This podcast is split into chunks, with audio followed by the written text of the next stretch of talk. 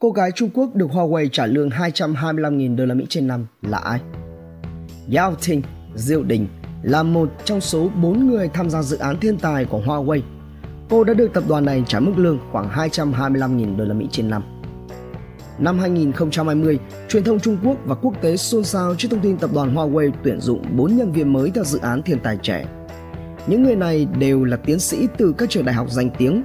Mức lương khởi điểm của họ nhận được dao động từ 129.000 cho đến 288.000 đô la Mỹ trên năm.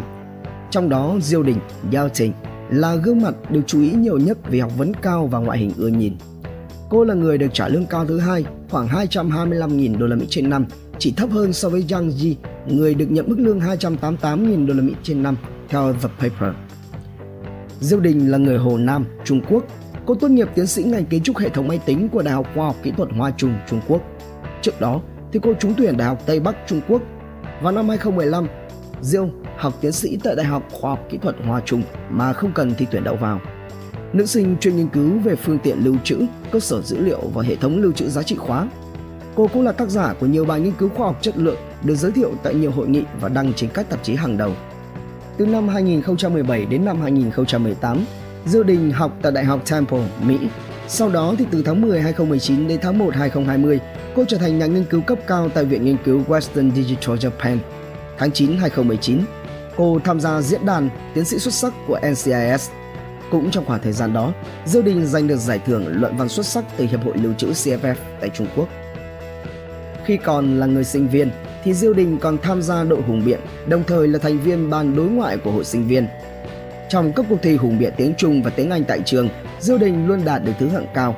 Lên năm thứ hai đại học, cô bắt đầu tham gia làm việc tại phòng thí nghiệm của giảng viên, đồng thời được bổ nhiệm làm phó ban đối ngoại của hội sinh viên. Lên năm thứ ba, cô bắt đầu tập trung tham gia các hoạt động liên quan đến chuyên ngành học. Cụ thể là cô tham gia cuộc thi mô hình toán học dành cho sinh viên, cuộc thi kết nối mạng lưới sinh học.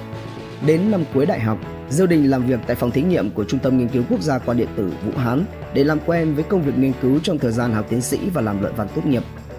Sau khi tốt nghiệp, Diêu Đình được nhiều tập đoàn lớn như Western Digital, Huawei, Tencent, Alibaba chiều mộ.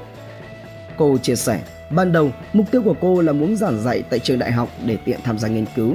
Sau khi cân nhắc kỹ lưỡng, cô nhận thấy công việc nghiên cứu tại Huawei phù hợp với định hướng ban đầu của mình và bản thân cô cũng có thể phát huy được khả năng của bản thân để công hiến cho công ty.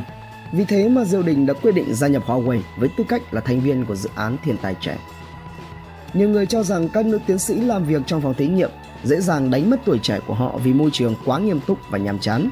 Tuy nhiên thì Diêu Đình cho rằng những người trẻ mới dễ hòa nhập đối với công việc vì họ có sức trẻ và sự nhiệt huyết.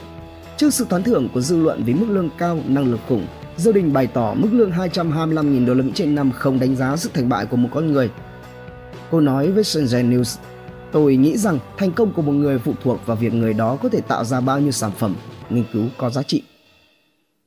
Minh Thúy, The Paper, Dinh News, The TV tổng hợp và đưa tin.